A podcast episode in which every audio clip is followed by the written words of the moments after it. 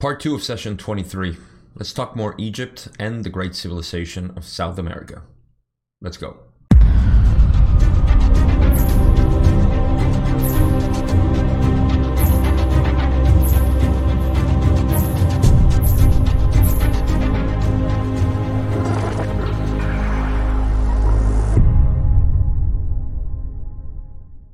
In the last video, we were talking about Egypt and Ra's work there, their intervention, and all the things they did, specifically the pyramids. So, we're going to continue talking about Egypt here and some of the aspects of that time.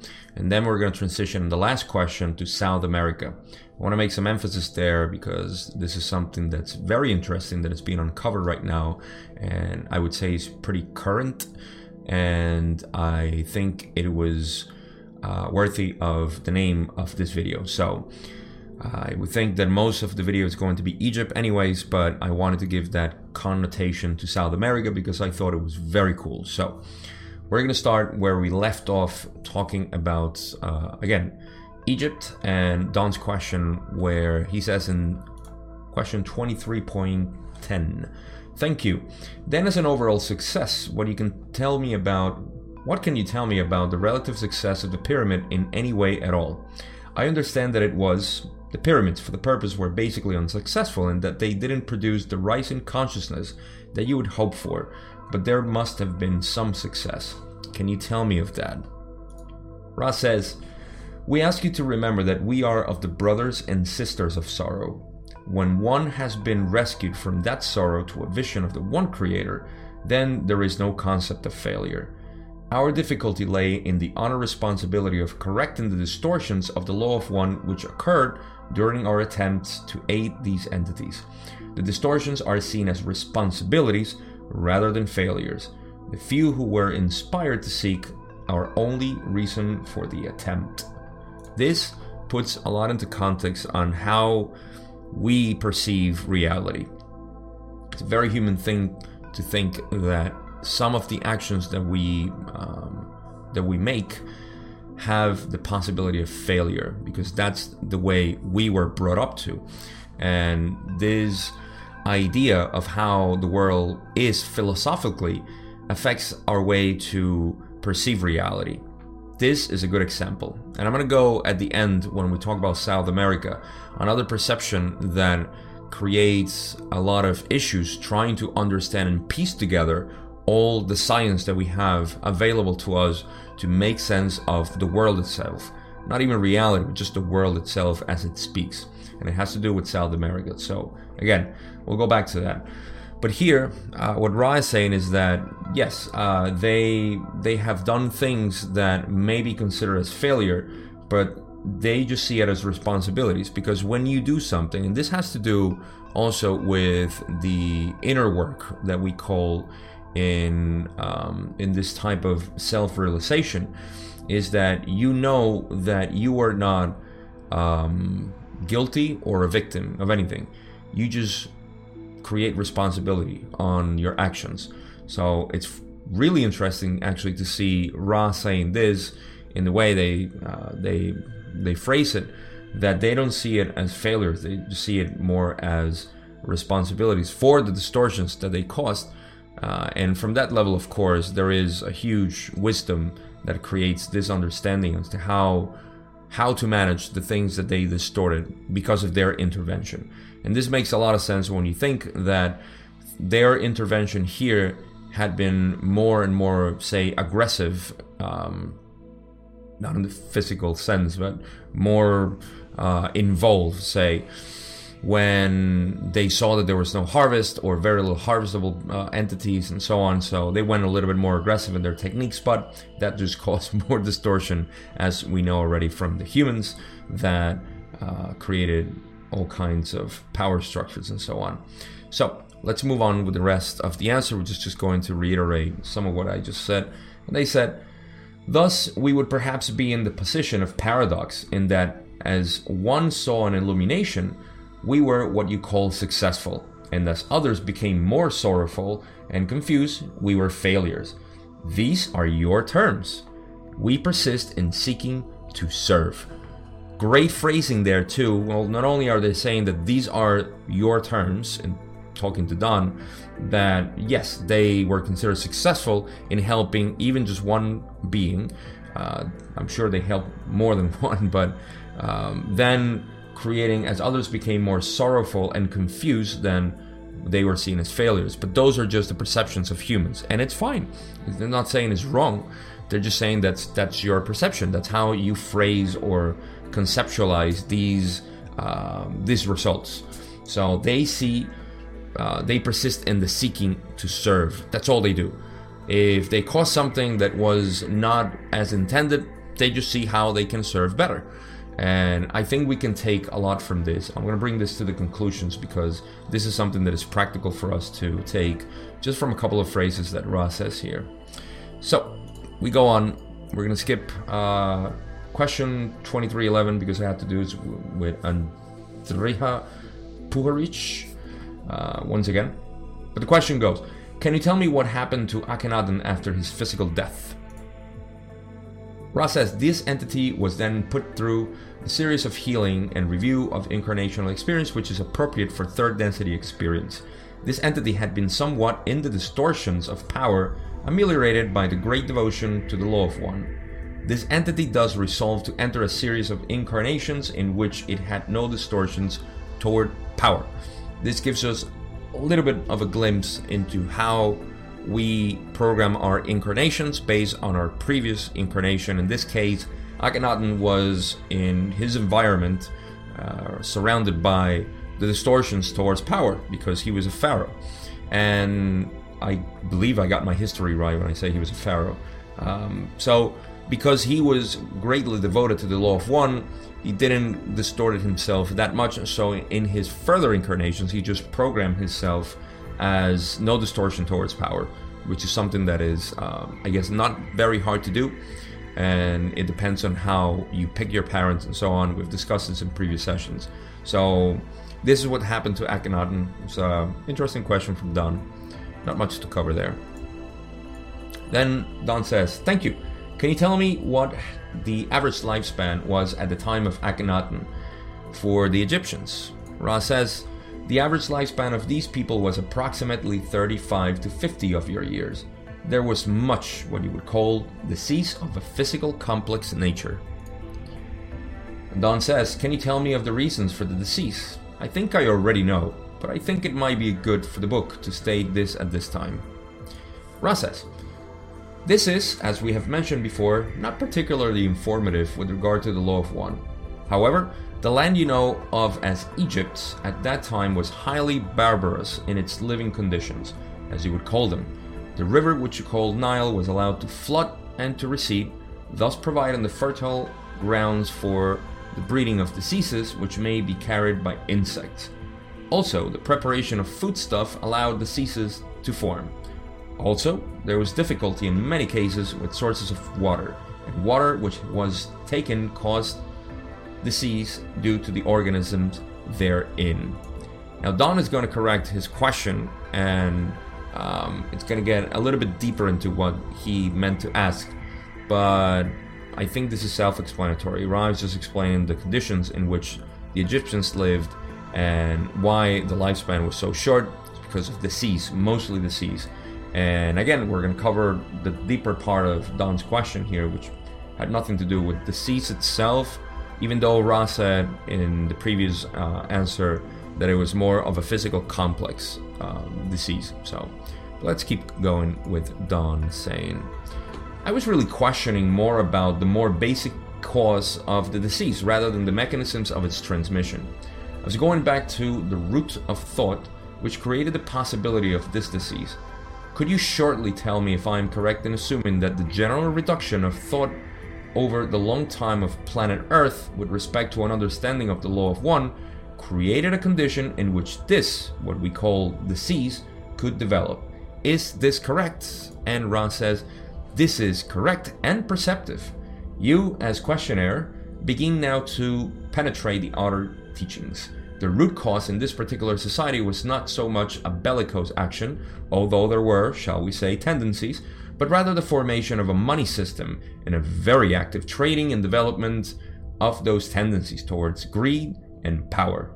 Thus, the enslaving of entities by other entities and the misapprehension of the creator within each entity. That's what caused the disease, or actually the shortening of the lifespan. I remember from our previous videos, we were talking about lifespan and how the distortion in perception towards the law of one, or uh, completely derailing from the law of one in terms of aggressive behavior, bellicose nature, which just means more warlike attitudes between groups, or even the uh, the manipulation of others within the group and tribe. All this stuff just goes against the law of one in the way that is not perceived as other selves, and it's just more distorted towards, uh, I would say, a more barbarous, as they say, animal, primitive behavior, and not uh, seeking the creator in one way or another. Whether that be positive or negative. So that's what Don was asking here. And Ra gives him a big pat on the back saying, You are perceptive, you're beginning to penetrate the outer teachings. And then they go uh, to explain that it wasn't much the warlike behavior, but rather the use of money for acquisition and power and greed and all this stuff. This system of money that, of course, just creates more more greed and and that behavior that is um, it's selfish in, uh, in, in its own way. So that created the reduction of lifespan as well. So that's uh, it's pretty straightforward. Don says, "Thank you. Now I understand, if I am correct, that a South American contact was also made. Can you tell me of the approximately the same question I asked about your contact with respect to the attitude, or about the contact and its ramifications and the plan for the contact?" and why the people were contacted in South America. Here we go. Ra says, This will be the final question of this session. The entities who walked among those in your South American continent were called by a similar desire upon the part of the entities therein to learn of the manifestations of the sun. They worship this source of light and life. Let's go back to the beginning of session uh, of the first part of this session 23 where we talked about Ra being um, um, kind of uh, identified with the worship of the sun. They're going to continue talking about the sun here, but that's one thing. And the South American continent had a similar desire as the Egyptians did, and that's how they approached him. But it wasn't Ra, it was somebody else. Just keep that in mind that they were worshiping the sun because, again, even though I mentioned this in the past video, I'll mention it again. So they continue. It's going to be a relatively long answer. Thus, these entities were visited by light beings not unlike ourselves. Instructions were given, and they were more accepted and less distorted than ours. The entities themselves began to construct a series of underground and hidden cities, including pyramid structures. Keep that in mind as well.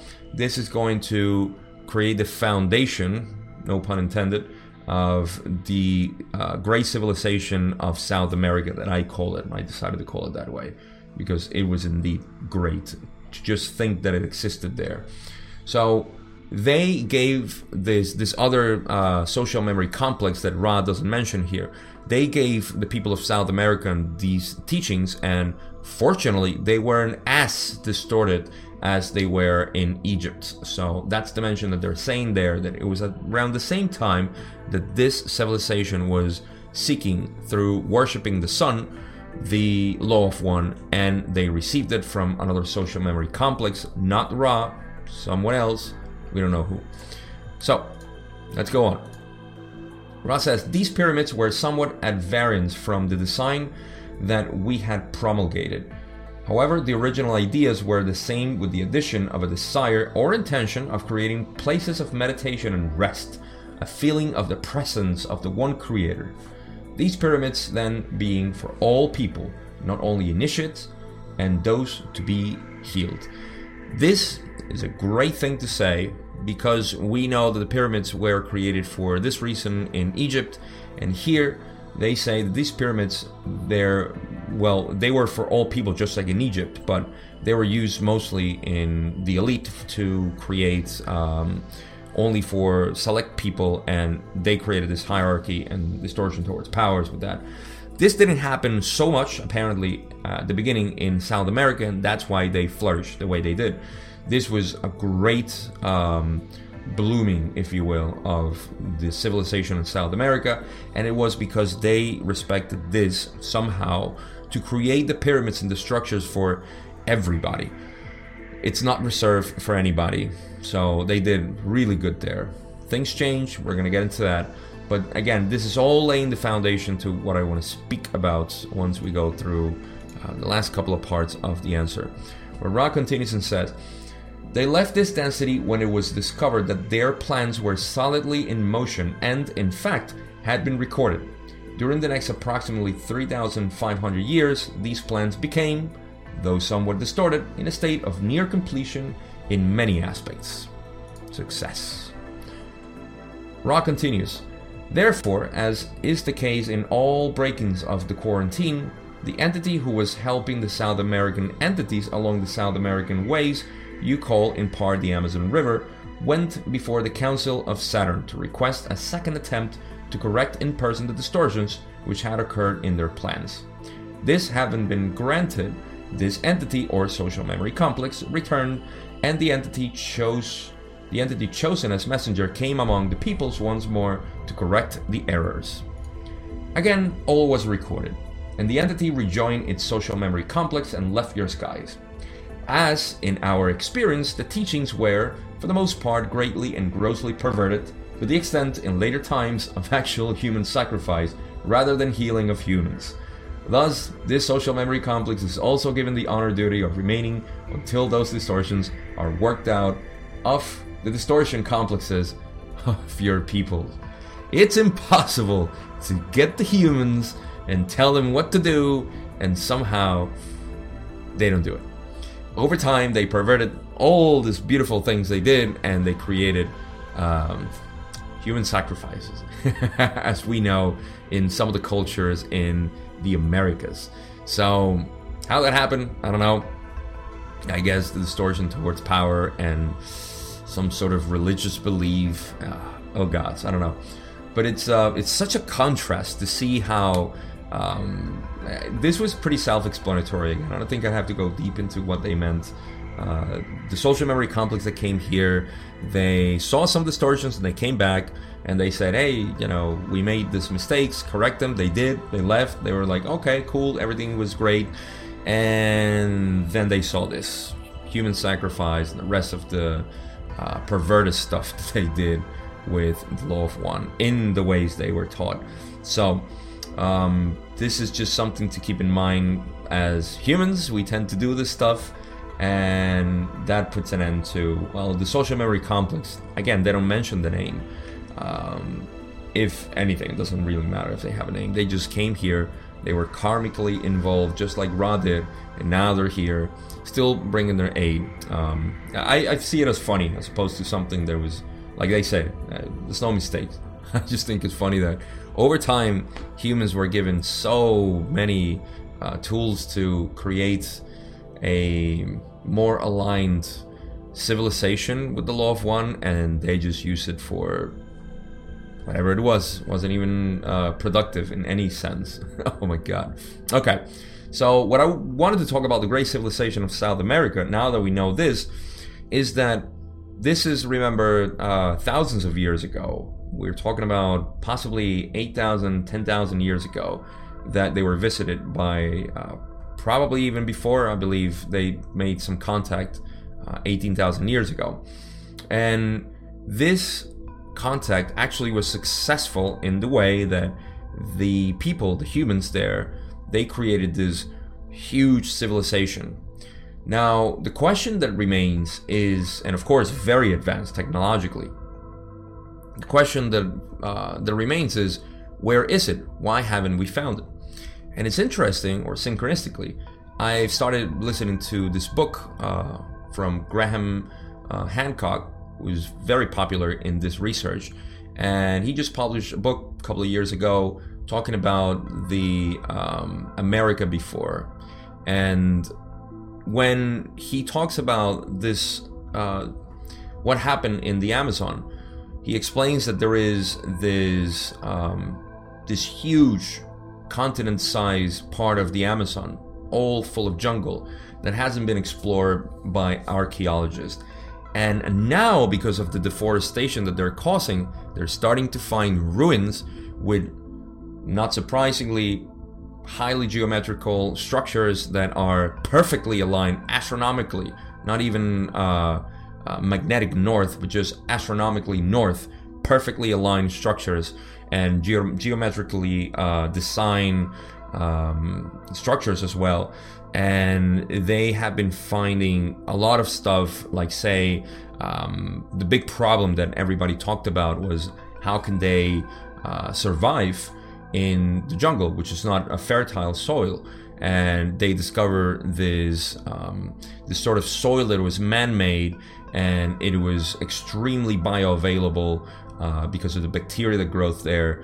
And I mean, there's so much mystery in the Amazons right now as the archaeologists work because of it's been one of the things that is explained is I believe was Francisco Orellana who came to um, to the Amazon and crossed for the first time a European crossed the um, the Amazon and he was an explorer.